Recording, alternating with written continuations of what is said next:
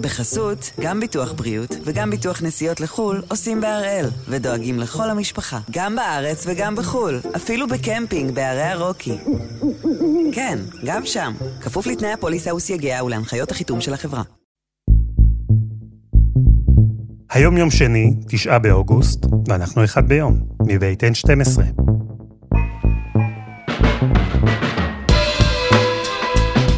אני אלעד שמחיוף, ואנחנו כאן כדי להבין טוב יותר מה קורה סביבנו, סיפור אחד ביום, כל יום.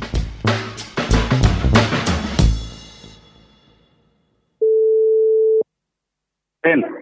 דוד, מה נשמע? בסדר גמור, אני בסדר. מה זה, רועש אצלכם במטולה? אה, כן, עכשיו היינו באיזה אירוע, אז מסתבר שכנראה יש לנו סיפור אצלנו עם ה... הרי זה יישוב מאוד מאתגר, אנחנו היישוב הכי צפוני במדינה ומוקפים משלושה כיוונים בגבול. לפני איזה חצי שעה מישהו הפריח אה, אלה לאוויר אה, רחפן. אסור אצלנו לעלות בלי אישור של צה"ל. הצבא אומר שזה לא הוא, כי הוא זה שגילה, ואנחנו בודקים עכשיו, הוצאנו הודעה לתושבים, יש שאלה, שיפנה לרכז ביטחון כדי שנוכל לסגור מעגל. דוד אזולאי הוא ראש מועצת מטולה, ואנחנו תפסנו אותו באמצע דרמה. עוד דרמה, כלומר. תגיד, זה מלמד אותנו על, ה... על, הימים המתוחים האלה. כן, קודם כל זה לא התחיל עכשיו. יש לנו לא מעט אירועים שקורים במהלך אה, הימים, ואנחנו מכילים את זה. למשל, יש בערך פעם בשבוע סיור של אנשי חיזבאללה, של שבעה שמונה חבר'ה שלהם, שהולכים על הגדר במרחק של מטר מעבר לגדר. מותר להם. הם מצלמים, משקיפים עם משקפות, עם מצלמות, מתעדים, ואנחנו בצד שלנו מולנו, מולם מתעדים אותם. וזה מין מחזה של שלוש-ארבע שעות, ובמקביל דרך אגב צריך לזכור שיש אה, ג'וגינג של תושבי מטולה שעושים על גדר המערכת. זה מין מחזה כזה, אתה יודע, סוג של, אתה יודע, של אה, חיים ולצד הסיפור הזה הביטחוני, אה, זה חלק מהאתגר. צריך לזכור, אם הולכים אחורה, אנחנו כבר 125 שנה, מטולה בת 125 שנה. והאתגר הביטחוני תמיד לאורך כל ההיסטוריה מלווה את מטולה, עוד מהקמתה של מטולה. ובפרספקטיבה של 125 שנים, ה-15 האחרונות היו שקטות יחסית, והשאלה אם אתה מרגיש עכשיו שהאזור חוזר אחורה לימים אולי אפילו שלפני מלחמת לבנון השנייה. כן, אז מה שקורה בחודשים האחרונים, כן, מזכיר את, את הסיפור הזה של מה שקרה ב-2005, לפני המלחמה. את הסיפור שחיזבאללה יותר פעיל גם פיזית אה, בגדר, והסיפור של הירי, שזה אסור שזה יקרה, אנחנו מרגישים את, ה, את השינוי, מה שהיה ב-2005 מתחיל להיות גם עכשיו, בשנה האחרונה, בחודשים האחרונים זה מתגבר.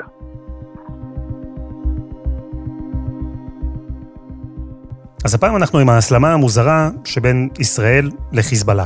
שני הצדדים יורים ובמקביל מתעקשים שבעצם הכל בסדר. אז יחד עם כתבנו הצבאי ניר דבורי, נבין מה בעצם קורה בגבול הצפוני של ישראל.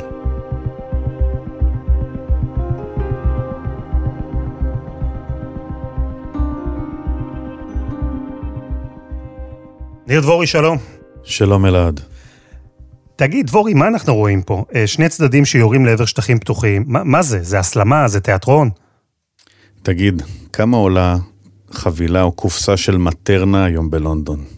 אה, בערך, הייתי אומר 12 פאונד, משהו כזה. זה כמה? זה 50 ומשהו שקלים? 50 שקלים בערך, משהו כזה? טוב, בביירות זה היה עולה לך 1,500 שקלים. וואו. אתה מבין מה קורה שם? לבנון נמצאת במצב שלא היה מעולם. ומה שמתחולל שם, הוא לפעמים במידה מסוימת גם יותר גרוע מרצועת עזה. אתה יודע, ברצועת עזה יש היום אה, שמונה שעות ביום בממוצע חשמל. יש הרבה אזורים בלבנון שיש היום פחות מארבע שעות ביום. יש 70 אחוזים מהאוכלוסייה שלא מצליחים לאכול ארוחה חמה, אחת ביום. ואז אתה מבין שהמשבר הזה הוא לא נשאר בביירות, אלא הוא מידרדר ויורד דרומה.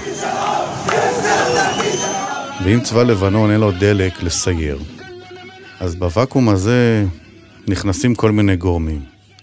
ומתחיל פה משהו להשתנות. זה מתחיל מהגרי עבודה שראינו שחוצים את הגבול לשטחנו, וחיזבאללה מתחיל לרכב על הדבר הזה. ואיפה שרוכב חיזבאללה, אז עוברים סמים ועובר נשק. ויש עלייה דרמטית בתפיסות, אבל אתה תופס אולי 50 אחוז. עכשיו, זה גם כדי להחדיר טרור לישראל, אבל זה אנשי חיזבאללה שמנסים להתפרנס. ואז המציאות הביטחונית משתנה בתוך חודשים בודדים בגבול. ועכשיו השאלה, איך זה ישפיע עלינו ואיך זה מתנפץ עלינו.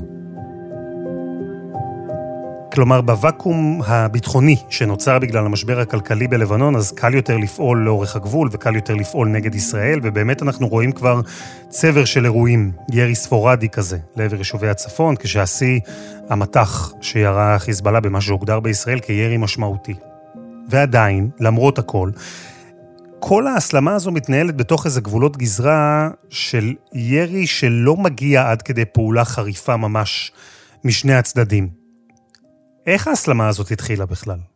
בהתחלה, מי שירה בשלושת המקרים האחרונים היו בכלל ארגונים פלסטינים.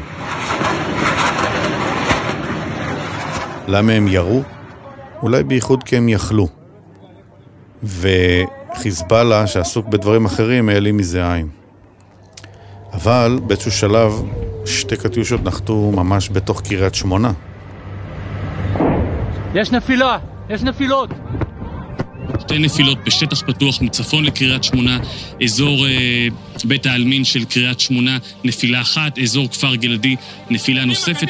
הנפילות האלה גורמות לשריפות בשטחים פתוחים, אה, אבל אין נפגעים ולא נגרם נזק, וזה קורה בימים... על זה ישראל כבר לא מוכנה הייתה להגיב במשהו שהוא בתוך מה שאתה ואני קראנו חוקי המשחק.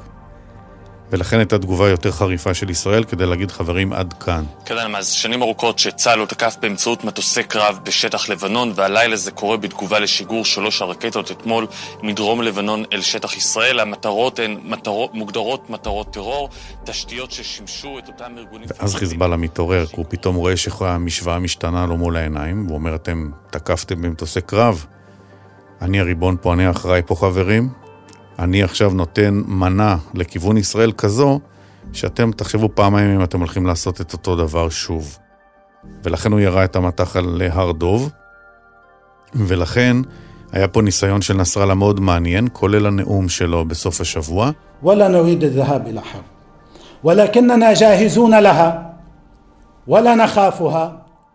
אנחנו לא רוצים מלחמה, הוא אומר.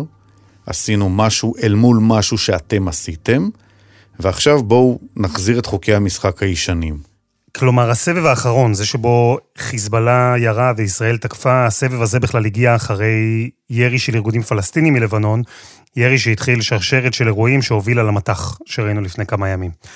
מי אלו הארגונים הפלסטינים האלה? מה האג'נדה שלהם? ארגונים פלסטינים זה קבוצות שונות שחיות שם מאז תחילת שנות ה-70. והן אה, בייחוד חיות בתוך מחנות פליטים, באזור צידון, אבל גם במקומות אחרים. והם גם אה, מסוכסכים ונמצאים בעימותים עם, עם הלבנונים, אגב, ומעת לעת הם אה, הביעו סולידריות בכל מיני אופנים עם אחיהם ברשות הפלסטינית או בעזה.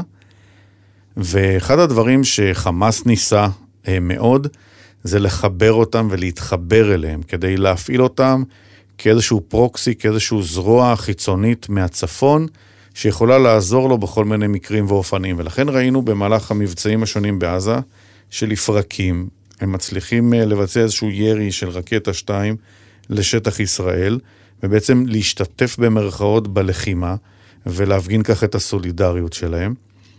וחיזבאללה שלט בדבר הזה, עד גבול מסוים, מה שראינו בשבוע שעבר, והם פתאום מרימים ראש, ואחד הדברים הכי מטרידים שצה"ל מגלה, שהוא לא מספיק השקיע בהם מודיעינית.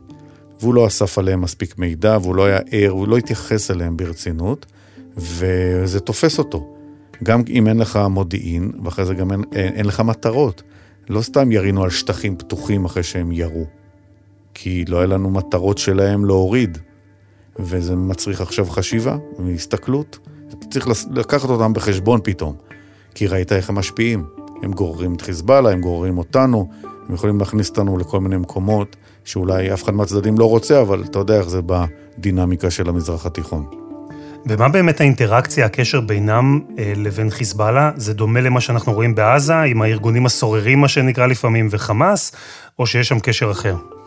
תראה, בסוף אה, צריך להגיד ביושר, הריבון בדרום לבנון הוא באמת חיזבאללה, ועל פיו יישק דבר, והוא יודע והוא מכיר, אבל הירי לקריית שמונה של הפלסטינים הפתיע גם את חיזבאללה. ואז נשאלת השאלה, אה, האם באמת חיזבאללה ריבון מלא, או שיש דברים שהוא לא תמיד יודע או מכיר, וגם הוא יכול להיות מופתע.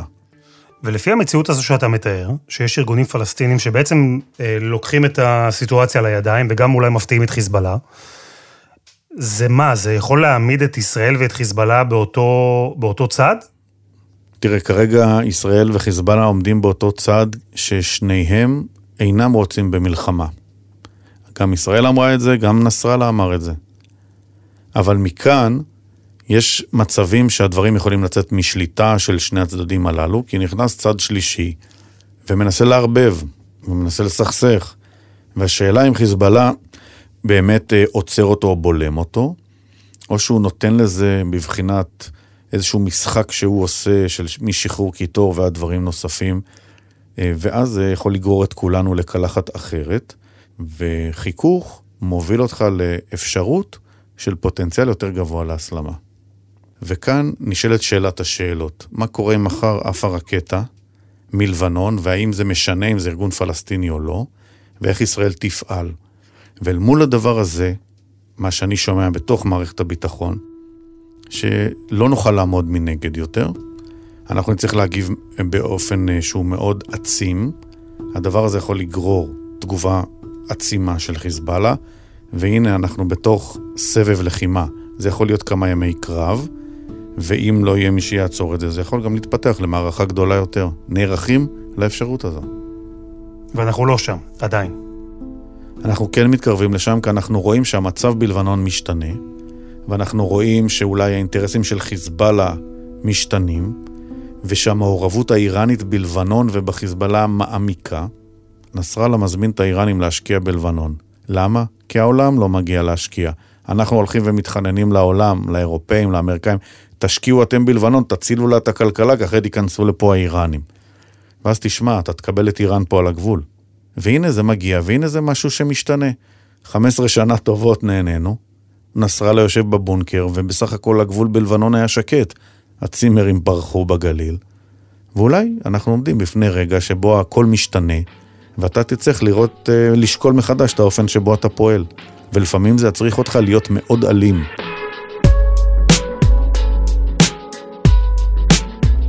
חסות אחת, וממש מיד חוזרים.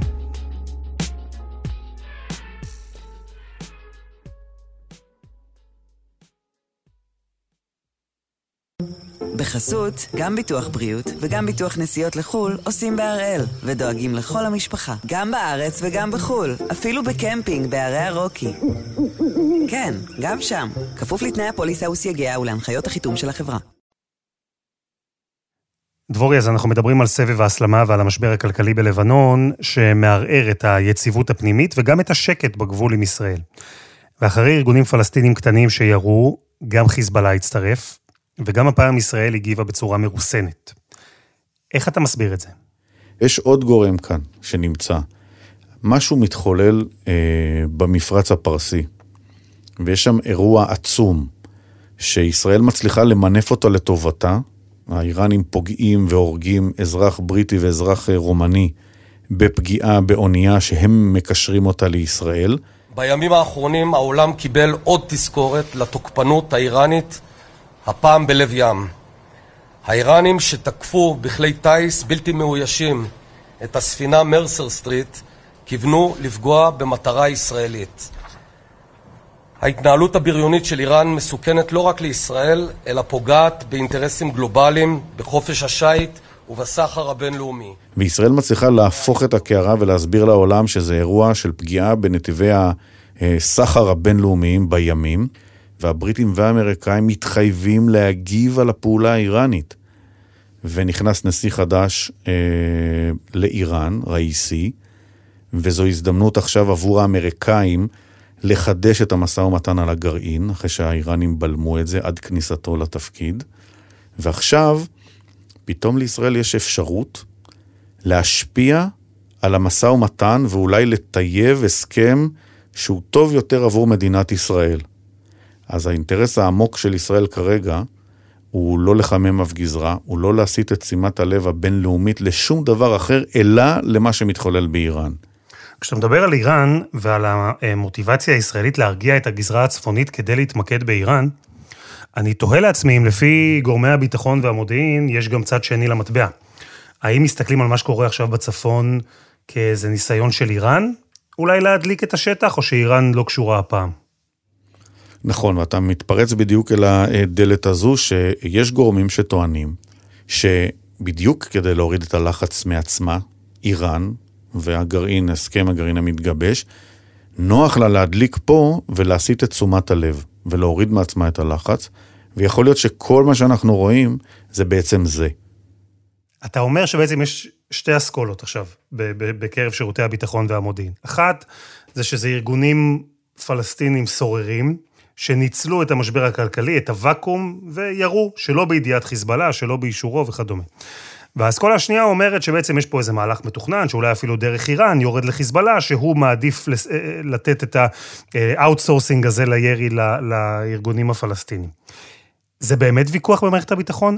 בישראל לא יודעים מה מקור הירי באמת באמת?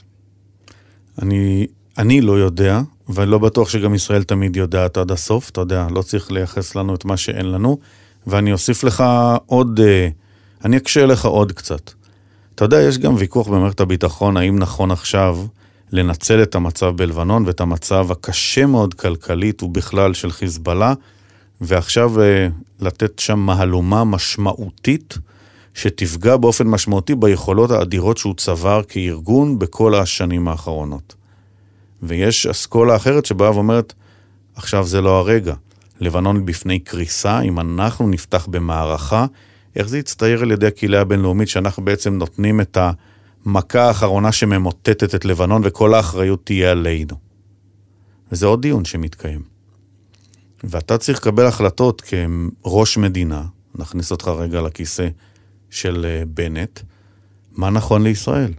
יש לזה מחירים על העורף הישראלי, ואולי נכון לעשות הכל עכשיו, כי בעוד שנה יהיה יותר גרוע, יהיה להם יותר טילים, יותר טילים מדויקים. ואתה דוחה את הקץ, אבל בסוף הוא יגיע והוא יהיה יותר קשה ויותר מורכב. ואולי היינו צריכים לפעול כבר לפני שנתיים. תראה כמה דילמות יש למנהיג. ופה נכנס עוד משתנה ששווה לדבר עליו, וזה התושבים בלבנון. אז ראינו סרטונים של תושבים שתופסים את אה, משגרי הרקטות ומקללים את חיזבאללה, וגם ראש הממשלה בנט אומר שיש איזו רוח חדשה, התעוררות עממית נגד חיזבאללה בלבנון. זה באמת קורה, או שזה הכל חלק מאותו תיאטרון? תראה, יש פה גם אמת באירוע הזה, כי יש הרבה מאוד כעס בציבור הלבנוני על חיזבאללה. הרבה מהמצב הכלכלי והמצב של חוסר המשילות, האופן שבו מדינת לבנון לא מצליחה להקים ממשלה, מותח בחיזבאללה כמי שבוחש מאחורי הקלעים ומוביל את המצב הזה כי נוח לו מהרבה מאוד uh, סיבות. אתה יודע, חיזבאללה בנה עכשיו רשת של סופרמרקטים, עשרות רבות של סופרמרקטים, הוא פתח אותם במרכזים השיעים בלבנון, והוא מסבסד לאנשים uh, מזון שאין להם. למשל, הם עשו רק בסוף השבוע האחרון חתונת ענק לעשרות רבות של זוגות מעוטי יכולת שלא היה שום יכולת לייצר, להקים לעצמם uh, מה שנקרא חופה, וה, וחיזבאללה עשה את זה. וחיזבאללה אה, בתוך האירוע הזה באמת מנסה אה, למשוך, אבל מצד שני, יש עליו ביקורת אדירה. והשאלה אם ישראל יכולה, דרך אגב, עם עוד מדינות, למנף את האירוע הזה ולהגביר את המחאה הפנימית והתסיסה הפנימית כנגד חיזבאללה, והאם זה יכול באמת לשמש אה, אותנו בפעולות שאנחנו מגדירים אותן פעולות רכות של תודעה והשפעה שיכולות לשרת את האינטרס הישראלי באזור. אז זהו, שאנחנו מדברים פה על אירוע שהוא אירוע משולב, כי בלבנון מתפתח אולי אירוע צבאי, אבל בסוף הוא נשען על משבר הומניטרי גדול שקורה שם. ואנחנו יכולים לראות גם את הפן הזה, את הפן ההומניטרי משפיע עלינו, אני מניח, מגיע ממש אולי לפתחנו. הרי בסוף, אה, ללא חשמל, ללא מים, אה, עכשיו עם קיץ חם, אבל בעוד רגע עם חורף קר, יכול להיות שאנחנו נראה אלפים של אה, פליטים לבנונים במצוקה, חולים או רעבים, שיגיעו לגדר, שפעם קראנו לה הגדר הטובה. ואם אתם זוכרים, אז אה, ישראל פתחה אה, במבצע הומניטרי עצום שנקרא שכנות טובה בגבול אה, סוריה, בגולן. טיפלנו בפצועים וסייענו להם במזון ובעוד הרבה מאוד דברים אחרים. אבל יכול להיות שהדבר הזה יתפתח בלבנון, וישראל התחילה להיערך לאפשרות הזו לאורך הגדר, שדברים כאלה יקרו, ובבת אחת יהיה פה זרם של פליטים שנצטרך לתת להם מענה. וזה גם אולי אה, איזשהו אה, מנוף ההומניטרי הזה, שאפשר לנצל אותו בהשפעה שלנו על מה שהתחולל אז בלבנון. ראינו שזה השפיע מאוד לטובה בזמנו אל מול סוריה בגולן הסורי, וזה יכול להתפתח גם שם, וצריך, או ישראל תצטרך, לדעת לנצל את זה לטובתה. אני תוהה, אה, מכל מה שאני שומע ממך, אני מבין שבמערכת הביטחון הישראלית מסתכלים על פיצוץ בלבנון, כלומר פיצוץ המצב בלבנון, כשאלה של אה, מתי ולא שאלה של אם. זה ברור שמשהו יקרה, נכון? כך או כך. נכון, נכון, כי אתה מסתכל על המשבר הכלכלי ואתה מסתכל על המשבר הפוליטי, ואתה מבין שברגע שהמדינה קורסת לתוך עצמה ומתחילה אה, להתמוטט ומתחיל אה, אה, מאבק שהוא קשור למאבק עדתי או מאבק דתי, זה משהו שאחר כך כמובן יכול גם להתנפץ עלינו, או לכיוון שלנו. עכשיו, אתה יודע שהגורם המאחד האחרון היציב בלבנון היה צבא לבנון, שחיילים מכל העדות אה, נשאו בנטל, וכשהצבא הלבנוני, שהוא, ה, אה, הייתי קורא לו המעוז האחרון המאזן והמייצב במדינה, מתפרק, אז כבר לא נשאר מה שמחזיק אותה. לבנון נכנסת לתוך מלחמת אזרחים, שהיא כמובן יכולה להתנפץ עלינו, והחוסר היציבות המשמעותי הזה במדינה הזו מיד מקרין על אה, מדינת ישראל. ניר דבורי, תודה רבה. תודה, אלעד. וזה היה אחד ביום, של N12. הפרק הזה, כמו כל הפרקים הקודמים שלנו, למשל הפרק שבו צללנו אל תוך סיפור המשבר הכלכלי בלבנון, אז כולם נמצאים ב-N12 ובכל אפליקציות הפודקאסטים. העורך שלנו הוא רום אטיק, בצוות עדי חצרוני ודני נודלמן, על הסאונד עומר פרימט, ואני אלעד שמחיוף, ואנחנו נהיה כאן גם מחר.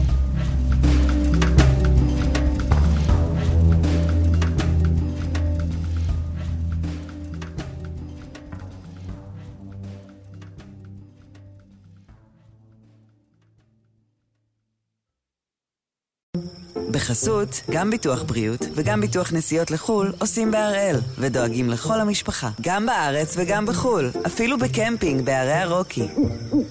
כן, גם שם, כפוף לתנאי הפוליסה וסייגיה ולהנחיות החיתום של החברה.